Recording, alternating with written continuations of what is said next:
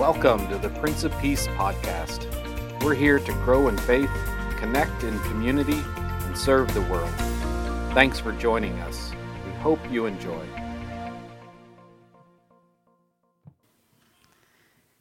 Today, we observe All Saints' Day, which is my absolute favorite lesser festival in the church year.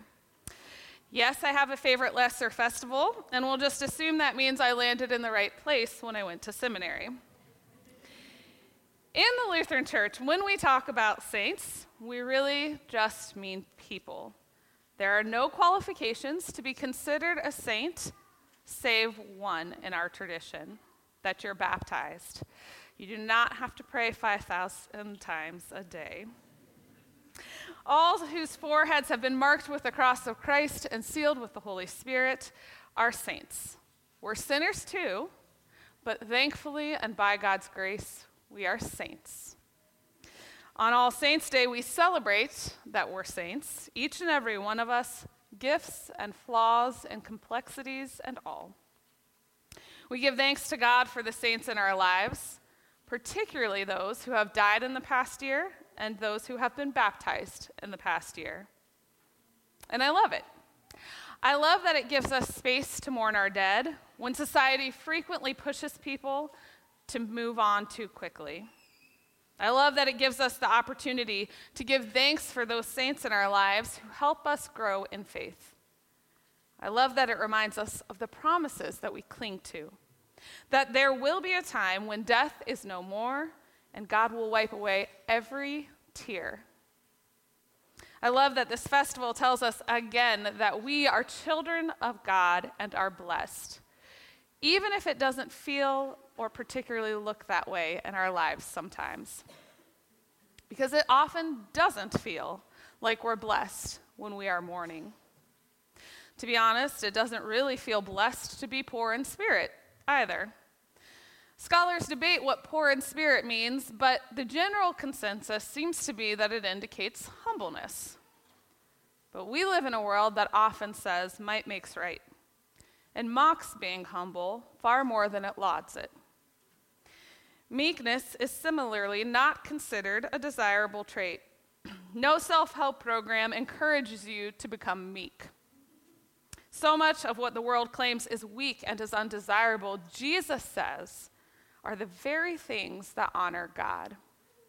Seeking God, hungering and thirsting for righteousness and justice, being merciful, having a pure heart, being a peacemaker. Reverend Matthew Myer Boulton, a professor at Harvard, imagined what the Beatitudes would sound like if society wrote them.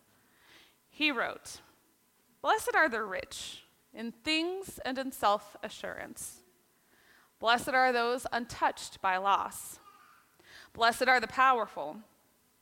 Blessed are those who are realistic about righteousness, compromising at every turn. Blessed are those who demand and exact an eye for an eye. Blessed are the crafty and opportunistic. Blessed are those bold enough to make war. Blessed are those who, doing good things, receive many accolades.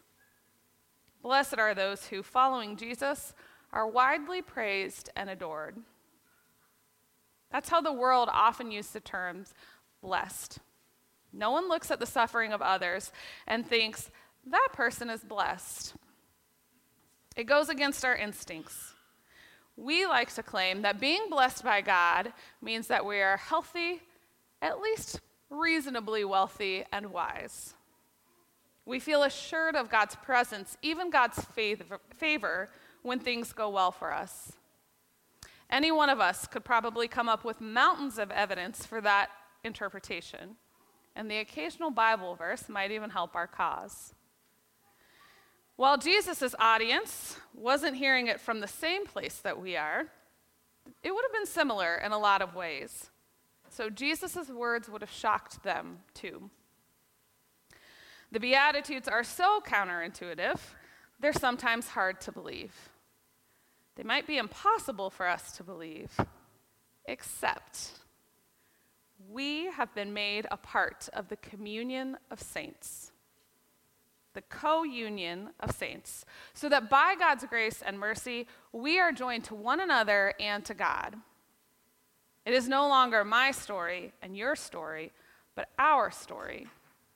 And our story collectively teaches us the truth of Jesus' words. Our story tells of a God who loves us so much that God became flesh and lived among us. We learn what God's kingdom looks like by looking at one another and from the saints in other times and other places. Our stories, our story, tells of a God who is present in particularly remarkable ways during our hardest moments and our starkest pain. Our stories, our story, tells of a God who is most powerful in our weakness Reading about God's love is one thing, but experiencing God's love is what transforms us. Sometimes, experiencing God is handed down from on high, but more often, it comes through a thoughtful card or a kind word, a shared meal or a prayer said on our behalf, a moment of forgiveness that we didn't expect or deserve. I learned how you can be both blessed and poor in spirit from Jesus' mother, Mary, a humble young woman who accepted the difficult responsibility God gave her with dignity. I also learned it from my grandfather, who was brilliant and unassuming and joyful. I read about how you can be blessed as you mourn. When Mary and Martha took all of their grief and all of their questions to Jesus, and he wept with them. One of the many times I've seen that truth firsthand is when a dear friend lost her son, and she was surrounded by God's people. Meals, hugs, tears, prayers, God's presence was palpable in that space. I know that the meek are blessed because of Jesus who, because he was in the form of God, did not regard equality with God as a thing to be used for personal gain. I also know it because my Nana was both strong and willing to sacrifice a great many things to improve the lives of those around her. The blessings of hungering and thirsting for righteousness are apparent in King David's story, who helped an entire kingdom flourish when he was seeking God's will above all else. Rosa Parks' hunger and thirst for righteousness led her to take a bold stand. And once again, those blessings extended to many because of it. The way mercy blesses the giver became apparent in the Old Testament story of Joseph, forgiving his brothers for selling him into slavery. God's work through the merciful was stunning as I watched the loved ones of the church shooting in Charleston some years back commit to forgiving the murderer of their friends and family during a Bible study. John the Baptist showed that being pure of heart can change history, even when your brand of pure in heart is particularly fiery. Jean, an organist I worked with for years, also showed me this. Her constant efforts to honor Christ improved the lives of so many that she met. Through Moses' effort to free the Hebrew people from slavery, I found that being a peacemaker is indeed blessed.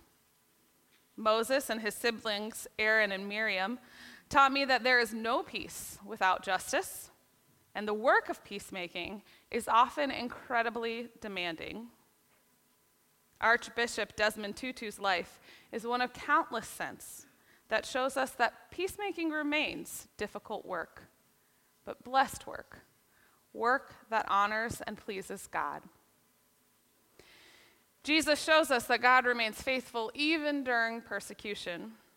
Jesus' death and resurrection assures us that if we undergo the worst persecution, it won't be the end of our story. All will be redeemed. Reverend Martin Luther King Jr. is just one of many who have reminded us that God's work is worth standing up for, even when the costs are high. Life is full, so we will not escape suffering. Sometimes we mourn and we hurt and we cry and we struggle. But we do not do it alone.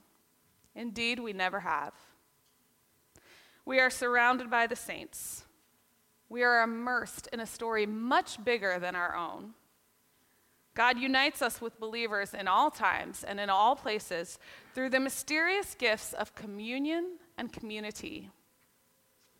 Every single one of us is connected in this communion of saints, knit into it at our baptism, strengthened in it at communion itself, and a million different experiences besides.